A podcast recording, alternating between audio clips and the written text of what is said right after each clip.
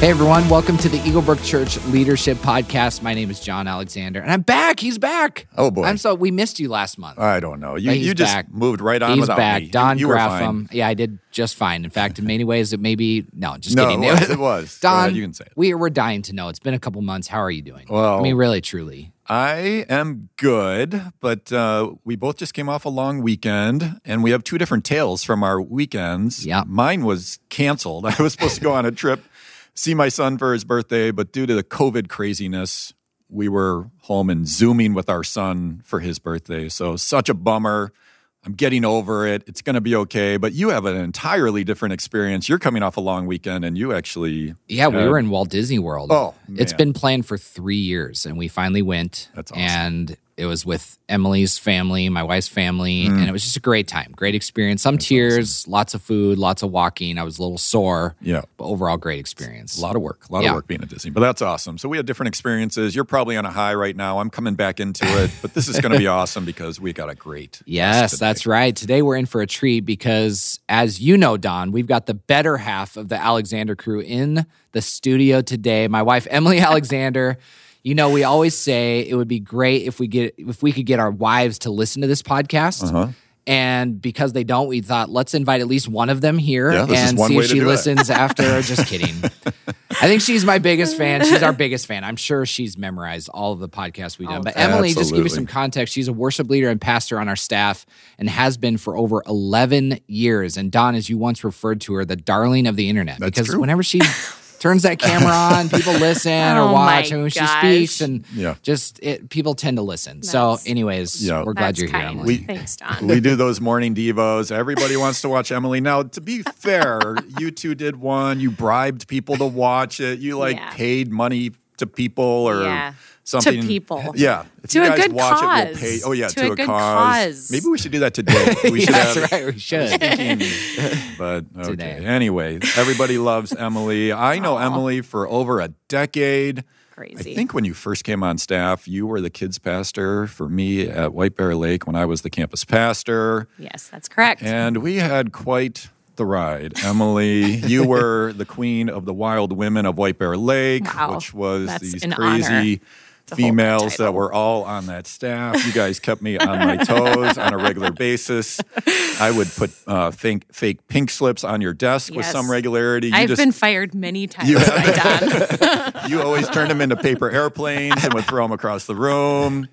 And so it's a miracle that we're still here together. It's a but, miracle. uh, I am excited to learn from you today and looking forward to, to diving in. Yeah, today we want to talk about what it means to grow in spiritual authority and leading worship. And because Emily is someone who's been leading worship for 10 plus years, actually, that maybe that number's not correct, but like 20 plus years in a lot of ways.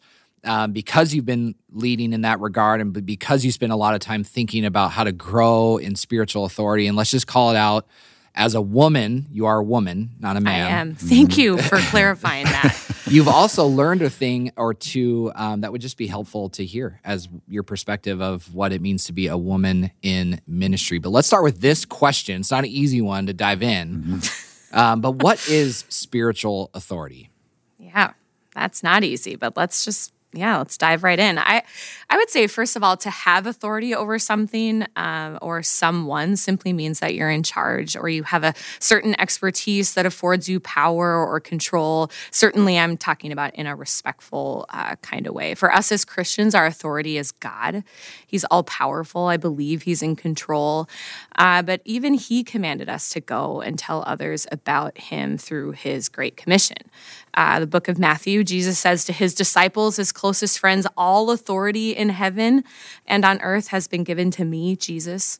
Um, and he uses his authority given to him by God to then instruct his disciples, or those of us at this table, those of us listening, to go and make disciples of all nations, baptizing them in the name of the Father, the Son, the Holy Spirit, teaching them to obey everything I have commanded, Jesus says. Surely I am with you always to the very end of the age. So, spiritual authority is taking Jesus up on that commandment. Um, I cannot lead with spiritual authority if I am not first connected to the one who sent me. In this case, that's Jesus. And I do think that spiritual authority is something that we all grow in. Mm-hmm. It's not just for pastors. It's just not just for worship leaders. It's just not for teachers in the church. I think it's for every single one of us. Yeah, that's really well said. Don, what would you add to that? Yeah, I think this this even term spiritual authority, it's mm-hmm. one we mm-hmm. throw around quite a bit. And even we'll say like that person maybe one day will be a pastor, but they need to grow in spiritual authority. Yeah. We'll come back to how you grow in that, but even just what is spiritual authority? Because I think it's it's a big phrase that means a lot to us. And if I were just to unpack maybe a few ways to think about it, when I think someone has spiritual authority, it's it's kind of like they have this connection to scripture that they're able to use as a source of authority.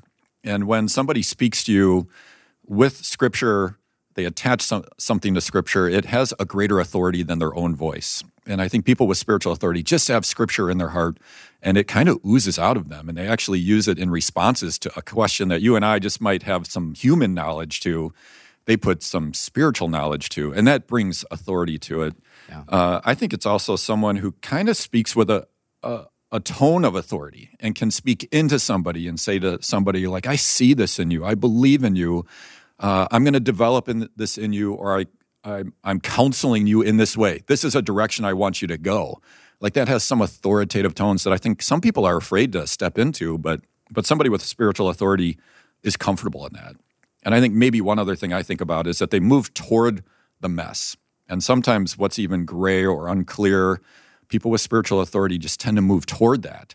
Uh, I remember in a, a situation when I was just starting off as a pastor, I ended up at somebody's deathbed and it was actually in their house. And I remember all the family was kind of moving around throughout the house.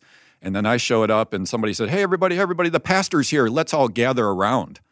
That's a terrifying moment. yes, I mean, especially yeah, for a young right. pastor, but any pastor, when everybody thinks that your words have this authority to them, but but people with spiritual authority are ready to step into that. It's almost a spiritual readiness where they step into a moment, they can bring scripture, they can bring a sense of calm, they yeah. can bring some peace, maybe some composure, and and lean into that uh, kind of gray and even uncomfortable space, and just bring some people some confidence. So that's maybe a picture. Yeah, spiritual authority. Yeah, that's really well said. And it starts with that relationship that we have with God. I mean, it yeah. all flows from God through Jesus to us. Mm-hmm. And that's what you set up, Emily. So just kind of taking this further, how does someone actually grow in spiritual authority? Yeah, it's a good question. I, I think as someone who came to faith later in life, I've actually spent a lot of time thinking about this question. People often affirm that they see spiritual authority in me. You talked about that, Don. Mm-hmm. Like people will affirm that kind of thing in you. And they mm-hmm. they did in me when I was a young leader in the church, worship leader in the church, but as a young 20 something who came to faith when she was essentially 19 years old. It sounded cool, you know, but I really had no idea what it even meant. So I've come to believe, um, and I've had to really lean into like, what does it mean? So here, here's here's just my um, my thought on this is is that it really involves two elements. I think for me, it involves knowledge and worship. What do I mean by that? The knowledge piece is simply being a learner of the Word of God. You, you mentioned that, Don, of reading my Bible. When I approach uh, reading as a checklist item, which let me be the first to admit I've done countless times in countless seasons of my life, I don't learn anything and there's so much to learn when we read the Bible. Instead, when I approach it with curiosity, then all of a sudden everything is interesting. Everything is worth looking at in different ways. And I, as I've developed that practice of reading um, with a sense of curiosity, I've found that I am learning more growing in my knowledge of how God is is really moving through my life, how he's moved throughout history. And by the way, I think that's really important to being a pastor. I don't have all the answers to the hardest questions that we're all wrestling with, but I have curiosity. And uh, I'm growing in knowledge and understanding the same way as you are or the mm-hmm. listeners are. And I think that's really important to approach it with curiosity. Um, the other piece that's really important to me is relationship. And I'll explain this one with a story about young John Alexander, Pastor. Good. Pastor young John Alexander. Uh, I remember, still young, right? You are mm-hmm. still yeah, young. You're a different of. kind of young. Yeah. Yeah. okay. um, back when uh, John was a student pastor at the first church that we did ministry at together, I remember him uh, teaching the kids about how to read their Bibles. These are high school kids. Um, and you gave them this really simple instruction that for me, at 25 years old, remember, I came to faith later in life. I feel like I picked up this practice for myself and I've implemented it in my own reading time. And it's this find yourself in the story. What is my relationship to the story? What person do I relate to? How does the passage make me feel? And, and truthfully, as we um, continue to grow and get older, um, I think the answers to those questions change. We might read a story that's very familiar uh, to us countless times, but when you ask yourself those questions, I think those answers change. And I believe that the answers to those questions are directly connected to what God is is saying to me, is speaking to me, or how the Holy Spirit is moving in me. Therefore, I'm not only growing in knowledge, but I'm also growing in my own confidence of hearing from God. And that's really important when it comes to spiritual authority. Like you said, when you speak with a spiritual authority, it's not my own knowledge. Right. It comes from mm-hmm. something much greater, much uh, wiser than myself. Yeah. And uh, and I think that that's really important. It's really good. Yeah. Knowledge and relationship. Don, what would you say? Well, I just love how you're getting after. You know, a lot of times the answer we often give is you got to read your Bible, but you're you're un, untangling that a little bit more of being curious and how do you have a relationship with a person in the story or with the creator who, in the story. So I just love that. I do think you're right. Putting scripture into who we are is something that comes over years. It's not like, oh, I'm going to go visit a person at their their deathbed. I should start reading my Bible today. You know, like that comes over, and not that you can't do that because you still should do that, but but really that that foundation that comes over years or even decades of just absorbing God's word, being curious. We were even talking about different ways you can get so many resources online these days where you can essentially get a seminary education for free. Just keep finding those, keep looking for those, and be curious. Be uh, curious. You're right. Yeah, I'm currently reading the book of Genesis, and I'm so struck by how clear Abraham and all these people, Noah, just were so sure of mm what they were hearing from God. And that's like, I want that. mm I want that assurance. And so, how do I get that assurance? I'm curious about that. I'm not mm just reading it for the sake of reading it. I want to approach it with some curiosity. Yeah, I can say as someone, we, this can sound super spiritual, but we do it for practical reasons. We get up before our kids get up so we can spend time with God and read the Bible. And mm-hmm. and uh, I've always been an early morning riser. You've had to learn to do that as the kids have gotten just more distracting. true. We've never things, had kids that slept in. But oh, I will man. say that What's as watching that? you read scripture, you do approach it that way. I'm I'm more in the camp of tempted to approach it as like a checklist. I'm just wired that way. Okay, here's the next thing. So I have to like pay attention to that. You really approach it with a very curious mind. I look over sometimes and you're crying or you're just reflecting. You're so moved by what you're reading. Mm. Um, but I would just say too for everyone. So I want to affirm you in that. Thank but for you. everyone, you don't have to go to seminary. Yeah. I think people think like you. We started off by saying, you know, this is for everyone. This isn't yeah. just for pastors or people who work in a church. To grow in knowledge, to grow in relationship, you might think like, oh, I need to, you know, go to this seminary. I need to take this class. I need to no this this is available for everyone. Every person can grow in spiritual authority because all of these tools are available to every single person out there in a lot of ways so. Let me just add one more thing that has been a more recent rhythm for me that's changed. I mean the daily connection with scripture so critical. But for me like once a week just finding that time where you can like what does that word mean? Or what about that character yes, in the study? or uh, how can i I've actually picked up a theology book that I've been reading. I was looking at general revelation the other. I mean, this is crazy. Yeah. This is yeah. not stuff I would just normally go get, but just allowing yourself again to be curious. That's such a great word. But even just if it's once a week to do a deeper dive. Yes. And just go chase that down a little bit, research that verse a little bit more, do a little background check on it. I think it's so good and an important part of spiritual authority. Yeah. I'm gonna throw a curveball here. Can mm-hmm. can spiritual authority be abused at all?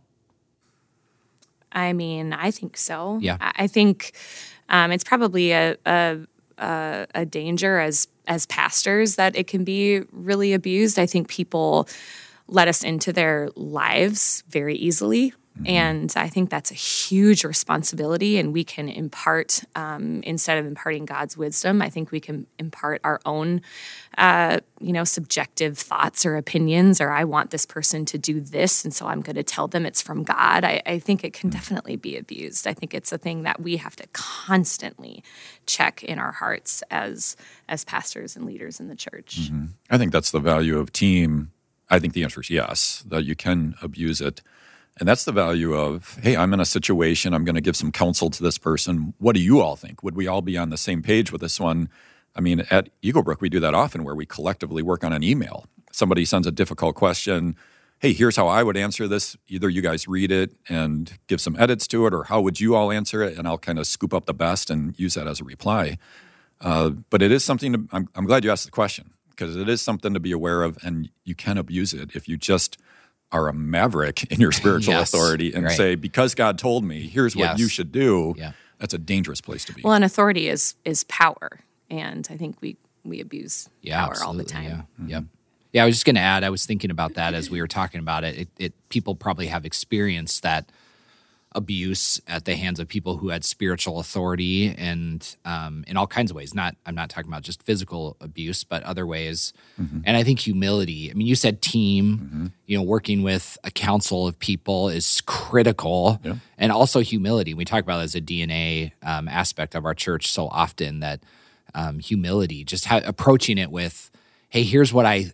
Believe God is leading me to say. Here's what I think God is you know, asking us to do. Sure, you can say it with some confidence and authority, but there's also an element of like, there's human error in that too. Mm-hmm. And there's a willingness to admit, I'm, I might be wrong here, but I'm pretty confident based on the time I've spent with God, based on the counsel of other people, this is the direct direction we're supposed to go. So I remember that um, John and I were able to get away. We went to a conference and we, we, um, we got to meet with uh, a leader um, in this in this church that was putting on this conference, and I remember he was sort of speaking prophetic words over us. But the first thing he said is like, is exactly that. These words are meant to encourage. They are not meant to be, uh, you know, s- predictors of what's going to happen next. This yep. isn't a fortune telling. These are right. just words of encouragement, things that I see, and I think that that is that is so. Um, forgiving, that's so kind, that's so humble. That that approach was so mm-hmm. humble. Yeah. Well, just to carry this conversation on further, you are a, a worship pastor, you're a worship leader, and at Eaglebrook Church, we we have a lot of worship leaders, a lot of musicians who are up there leading worship, and um, it's really incredible what our music teams do. the The worship experience is second to none at our church. We're so fortunate, we're so blessed, um, but people want to know you know what what are these worship leaders really like? I mean what are they trying to accomplish? Is it all about you know them? Are they trying to showcase their talents or are they leading us to do something else? And of course we know the answer to that but i want to unpack a little bit how spiritual authority directly relates to leading worship. How does it? Yeah. Well, those are really fair questions, are really fair assumptions. Um, and I would just say, you know, as, as Don, you mentioned, I, I uh, sit on a team that is constantly checking the spirit of me you know and and so i i just want to say that. I'm so fortunate. I'm so grateful to to be on a team uh, that is like that that calls each other on those kinds of things if there's any whiff you know of of me. Um, but i think i think spiritual authority is very important. I think it's essential to the role of a worship leader or any leader uh, in the church for that matter. And i cannot stress this enough to the listener. I think this is the part where the preacher says, like, if you hear nothing else from mm-hmm. me, hear this. Um, I am fully aware of the privilege that it is to stand in front of a group of people and lead them in a time of worship, worship being music in this conversation. Um, I know that I have access into people's hearts and lives um, in a way that I don't feel I deserve. Um, and so I take that very seriously. I think the platform holds me accountable to being the best pastor I can be for people. And spiritual authority, again, knowledge and relationship um, is vital to that kind of leadership. Um, I have been leading worship for a very long time, um, and it's second nature in a sense. Anything you do for a long period of time becomes second nature. Nature, and I think lyrics are repetitive in worship. Dynamics of a song are really similar. You know, we've got verses, choruses, a bridge that starts down and then builds into a big chorus again. And worship is a genre is a genre that's really familiar um, to me, and so the threat of simply going through the motions is really high. Again, the team that I serve on constantly checking that. Are we going through the motions? But the things that keep me grounded, that keeps uh, me from going through the motions, are the people. The people are changing. The songs are repetitive. The people I am leading and the needs of those people are constantly changing. A person comes to our church to be inspired, they come to grow in their own faith, and there's nothing more exciting than the thought that I get to be even a small part of their journey of faith. That's a huge responsibility. Um, and the last thing I'll say too is that in the last two years, I've been using this mantra that I say in my heart or to our worship team that I'm on let's not forget our own need for God as we lead people. Um, I think that's really important. This probably goes without saying, but I'm growing like everyone else, our listeners, all of you. Um, whether you're standing in front of me or you're standing behind me, we all have the same need for God. I must stay in the right order. God, myself growing in my faith, um, just like everybody else. I want to pursue God in my own heart as I lead people. Um, it's really important to me. Yeah. One of the things I love about our worship leaders is exactly what you're saying is who they are on stage is who they are off stage. And I've gotten to see a lot of them over the years back in a, a green room or off stage in some way. And they really are people pursuing God's heart. And I think those are the people that are successful here, even in spiritual authority through worship leading. And I'm just so grateful that Yeah. that's always been the case. Uh, Because there are a lot of people watching here. I mean, there's a lot of lights, there's a lot of cameras that go to a lot of people.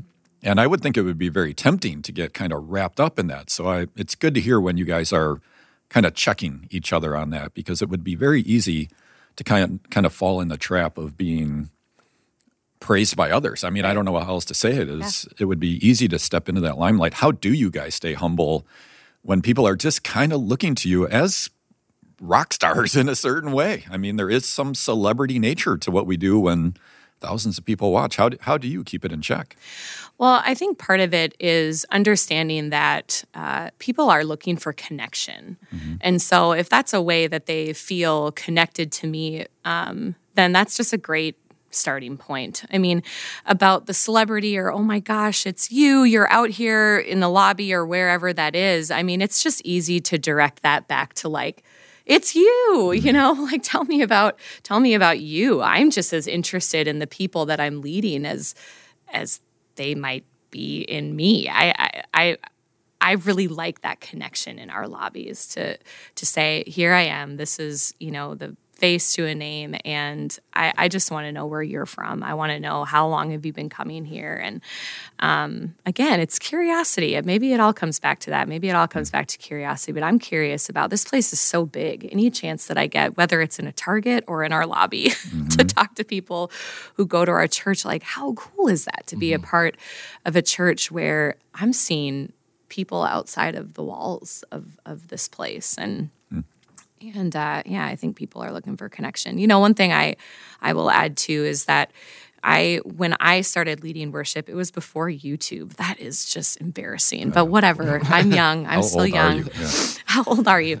Um, and so I think the the threat of the celebrity is um, it is really for our our younger generation. My hope is that as they watch other leaders lead, they would develop a skill set, you know, of this is how this person leads. And I like by watching them on YouTube, for instance, I like how Kari Jobe leads. I like how Brooke Fraser leads. I like how well, I guess those are the only two I could think of off the top of my head.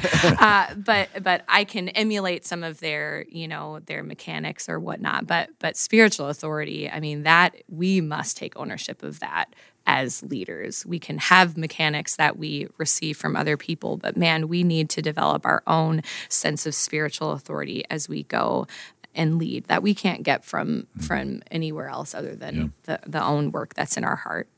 Yeah. Hey, what just taking this a little further, what do you think the future looks like for worship? So you said you've been leading worship since before YouTube and Instagram and those kind of things. What do you think the future looks like? Yeah, that's good. I think I think uh, I think about this thing a lot. I, I'm in a new position where I uh, get to sort of oversee the next generation of leaders, which is a very exciting seat for me to sit in. And there is quite a generation of young leaders rising up right now to lead on our platforms. Or maybe I'm just, I don't know, at an age where everyone's getting younger. That's probably what it is. But I stand in awe at the young people that I'm surrounded by.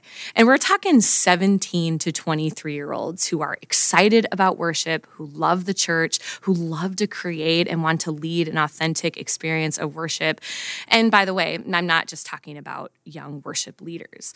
Um, I was leaving a rehearsal at Lino Lakes a few weeks ago, and the people I was saying goodbye to were Lucas, who's 17, running our audio console, Whoa. Peyton, who's 19 mm-hmm. and was running our lighting console, and Caden, who is 17 and mm. was running our media content. Who's the hired stuff, those people? No kidding. That's amazing. Just kidding. I know all of them. you They're see incredible. on our LED walls, Caden was was controlling all of that, and now they are uh, all young, but they're being mentored by people who have gone before them. But I literally shouted to them as we were leading, as I was leaving, something to the effect of, "You're not the future." Future, you're the now. Mm-hmm. Like they're the now. Caden also shared that he didn't own a pair of jeans until he came to EBC. He oh shared that gosh. the other day. His his uh, report, Tommy was like, you should probably buy a pair of jeans to come into our our buildings. You know, I mean, that's pretty great. And yeah. and and personally, I got excited. I got excited that I was the oldest person in the room, double their age. Mm. Like this is they could exciting. be your kids, they, basically. Well, I mean, easy. Don's grandkids. well, now that went too far. too far. too far. So I think to answer your question, two words that come to my mind um, that the young, younger generation speaks of is authenticity and connection. The music they write is often really honest. If you listen to some of the, the music put out by these younger worship teams, they're really honest. And I find that there's an element of being unapologetic about their struggles. You know, their struggles in their faith and they sing about it, they write about it. So I think the fir- the future of worship is is going to head in that direction. It's going to get more lyrically poignant, probably less produced.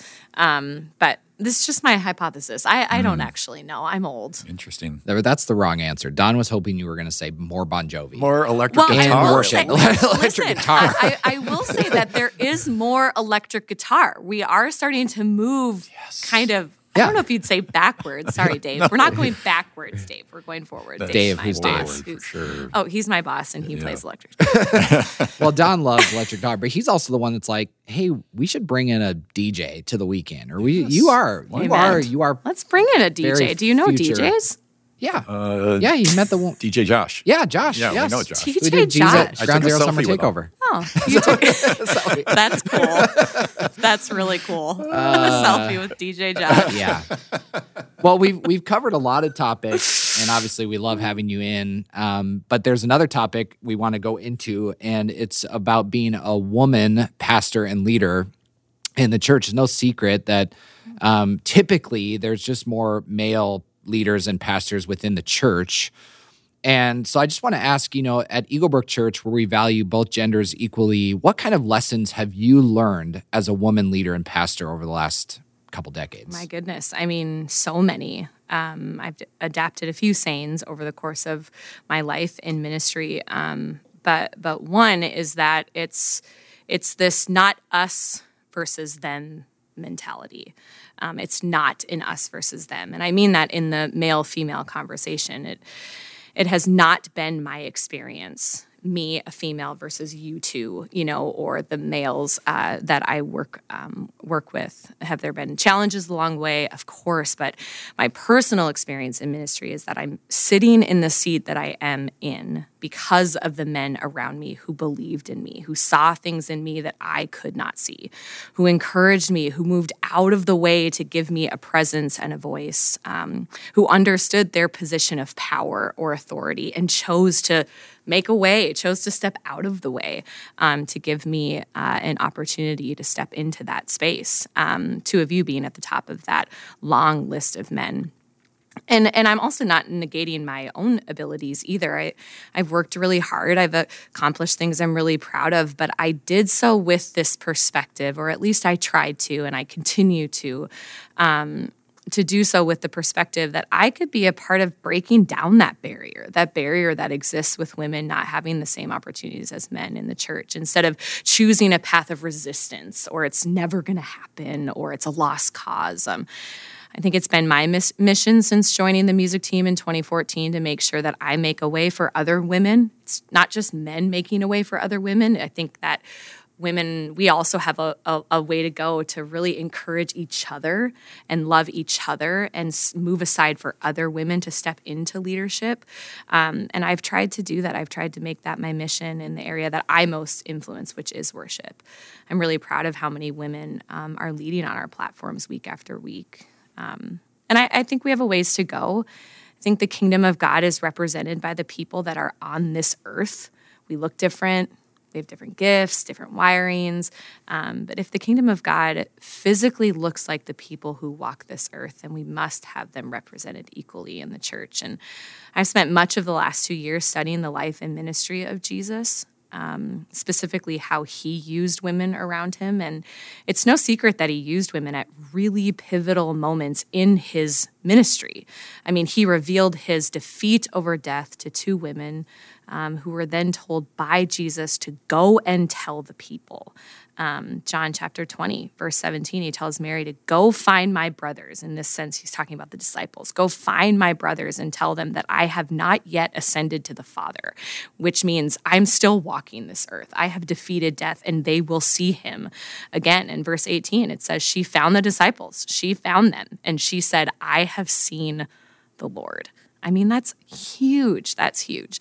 That passage alone should move us towards putting women in positions of authority or leadership in the church. And Jesus trusted her with the most important transformative message in all of his ministry that he's alive, that he defeated death. I mean, that's big. That's exciting. That's exciting for me to read. Um, and the last thing I'll say on this is that we just are better together than we are apart.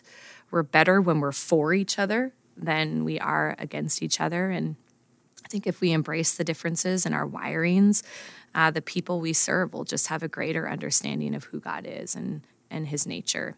We have a ways to go, but I believe we'll get there. And I, truthfully, I want to be around for it. I do. Mm. It's awesome. Yeah, I think there, I, I, just to scoop up a few things you said, I love the us versus them. And actually tying it back to your word of the day, almost curiosity, because uh, there are a lot of different views on this one. And some people are like, why aren't we further down this road? And other people are like, why, how have we gotten so far? And I think if you're in one side of that or the other, you can actually have an us versus them.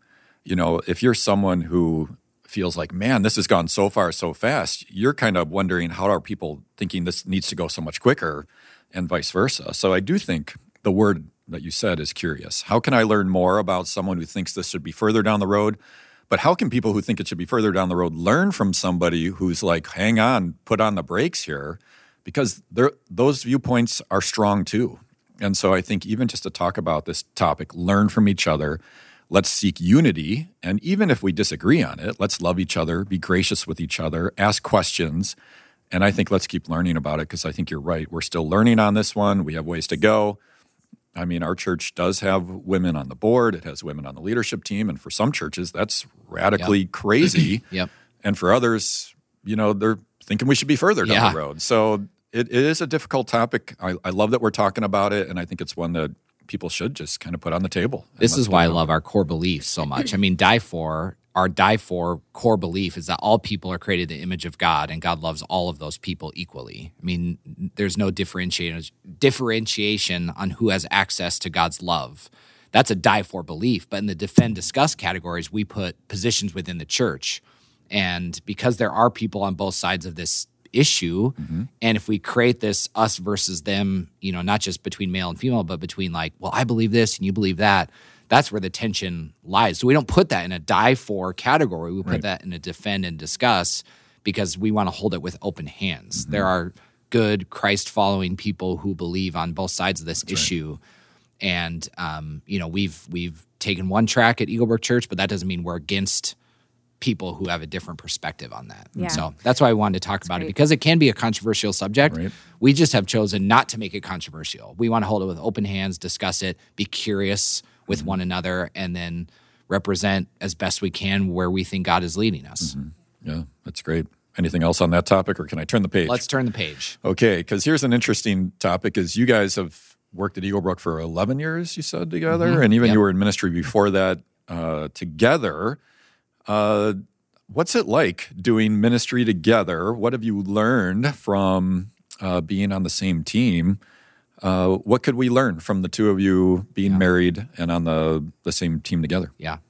Well, first of all, we love it. Yes. we do.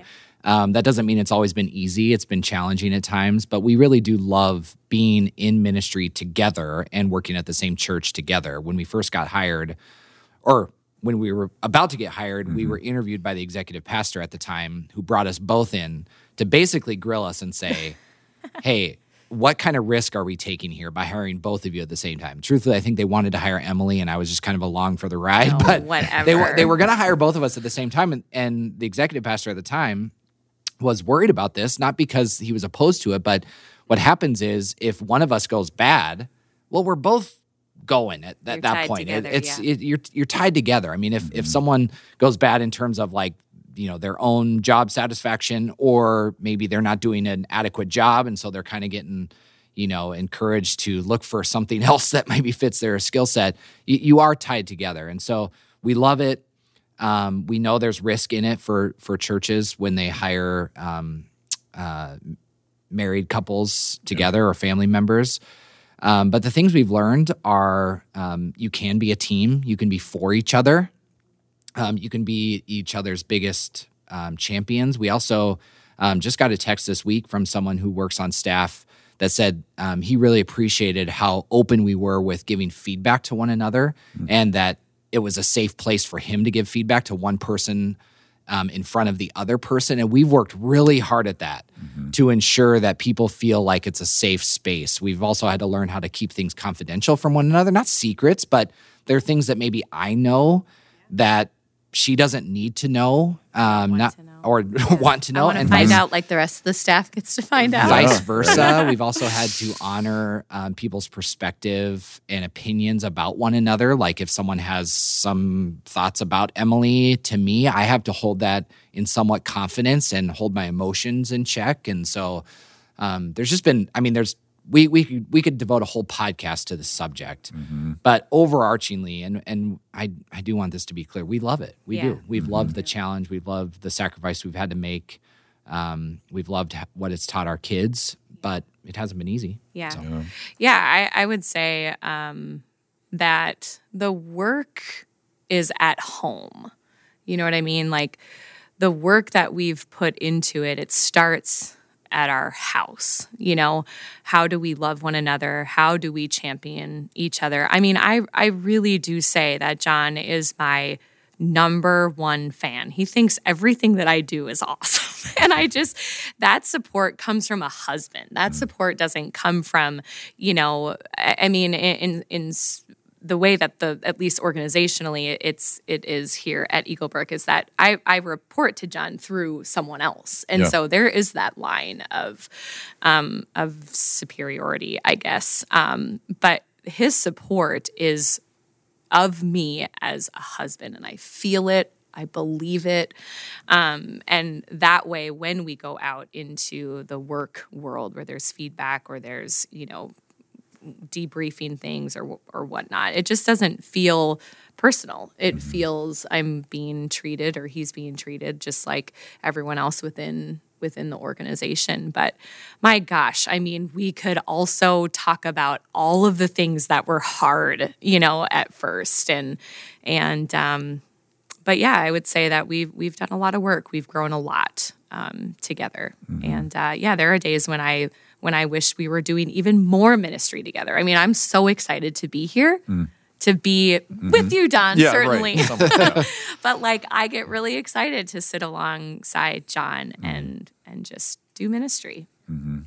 Yeah. If a church were considering this, just real quickly, I think our rules are like you could not report directly to John. I'm not even sure right. we'd put the two of you on a same team. Would that be, or is it? Well, you something- did when you first hired us. Oh, what was I doing? We have and, done that. and Yep. by the way, I believe the question uh, that we were grilled on was, "Is it going to be worth it Yeah. for our church to hire the two Yeah, of you?" think It's a that's fair good question. Yeah. yeah. By the way, we're not the only married couple on Yeah. staff. Right. There's Right. several. Yeah. And we end up talking with a lot of those couples Yep. to make sure that we're all doing it well uh, because we want to be good examples for future married couples who are on staff. And so um, there's a, I, I don't think I can list them off the top of my head right away, Yeah, but yeah. there's several who are on staff and married, maybe different teams and different org charts and those kind of things. But um, we've tried to set a good example for those couples who are on staff together. I think holding the tension of like, I represent me, but because John is also on this staff, I represent John. And Mm-hmm. I think that is an extremely important, it, it increases your responsibility in that way. Yeah. Yeah. It's good. All right. Maybe last question. Uh, Emily, what, what do you dream about? You and I are similar. We love fun, adventure, dreaming. John sometimes likes those Yeah, things, right, but, but right. you know, we, we absorb like that. Mm-hmm. stuff. Yeah. What are your dreams about the church and the, its future? Yeah, I, I've spent the last two years studying um, the life and the personhood of Jesus. This is something I mentioned earlier. Um, I've kind of sunk my teeth into his human nature. I read the um, read the Gospels, reread the Gospels. I read books on his life and and how formative and transformative he truly was in our world. And there's this moment in Jesus' ministry where he tells his closest friends, the disciples, that his time on earth is coming to an end. And uh, despite their confusion, maybe a little fear, sadness, he continues to instruct uh, instruct them on what's to come. Um, and he had just finished washing their feet, and he says in chapter 13, I promise I'm getting to your answer, um, that I've given you ex- an example to follow. Jesus says, Do as I have done to you. I tell you the truth slaves are not greater than their master, nor is the messenger more important than the one who sends the message. And uh, essentially, what he's telling his friends is that though he is God, or to bring it back to this table, though we are pastors in the church, we're not better than those that we lead. In fact, Jesus also says, I didn't come to be served, but to serve, right? And then Jesus leaves them with this sort of new commandment. And this is important. It's written right there in the word. He says the word new, new commandment, which means it'll be new for his followers, never heard before. He says, Love each other just as I have loved you. You should love each other. Your love for one another will prove to the world that you are my disciples. And if we're to find ourselves in the story, as I mentioned earlier, then we are the disciples. These words are for us. So, what's my dream for the church? That we would be defined by our love, that we can lean, we can lean left or right. We can love sports or hate them. We can live in the suburbs or the city. We can use Audible or be physical book people. Um, but may we be most defined by our love, Christians. May we be most defined by our love. Um, and let me just say one final thing on that. I would challenge every listener, myself included, to be in at least one conversation in your life that's ongoing where you're challenged by another person's perspective or way of thinking that's not like yours. Not for the purpose of changing them, but for the purpose of really listening and understanding. And I promise that you will not only grow in your faith, but you will begin to not fear the things that make you different. Instead, embrace the things that make you similar. So, hmm. with all that, it's love. My good. dream for the church is that we truly are loving one another, not just the people like us, but the people that aren't. That's great. Love it. Man, we covered a wide range of topics spiritual authority, worship leading, being a woman in the church, Right? Yeah. being married in ministry. It's a lot. I know we could keep talking. Emily, you're full of many wise things. So, Oh. Mm-hmm. anything, any final things you want to add? Close things out. Yeah, I mean, here, here's the deal. I I'd like to talk about the future of the Seahawks and the Bears Ooh, franchise. Yes, we should do a podcast I mean, on personally, that. I've not seen signs of life for either team for a few years from now. So, what are hmm. some ways that you can help our listeners stay faithful during the rebuilding years? The more rumors come out, do you know how close the Seahawks were to trading Russell Wilson to the Bears? Well, they Right. should have. I very mean, close. They and then Penny had a few works. good games. No, and no, they were, no. You're- yes, you're- that's exact. That's exactly what you said in the home the other day. no, you're you're missing you and the Maddox timeline. said, "Oh dear, All right, you're you're ahead. Speaking Here out of go. place here. This is But a, uh, in a good place now. I like Here we this. go. so, anyways, there's a bright future ahead, right? Oh, every next year's our year. Yes, the Bears are going to the. Super Bowl next year. Yes. Well, the Seahawks are. I thought. they Well, can't go at the same time. They're No. both in the NFC. but Oh, well, anyways. yes, that's right. true, Well, thanks again, Emily. we, we loved having you, You're so and uh, you're just full of a lot of again, a lot of wisdom, a lot of Oh, fun. We could do this for I think hours, but knowing my Totally. personality, I'm ready to wrap things up. Yeah. I've already gone long enough, and uh, Don and Emily can keep talking. Don after and I I Let's just keep keep going. talking. Yes. That's all right. But thanks, uh, really, truly. That's all we got for this episode of the Eaglebrook Church Leadership Podcast. We just really, really believe when leaders get better, the church gets better. So thanks for joining us. Subscribe if you get a chance, share it on social media, and we'll see you for the next episode of the Eaglebrook Church Leadership Podcast.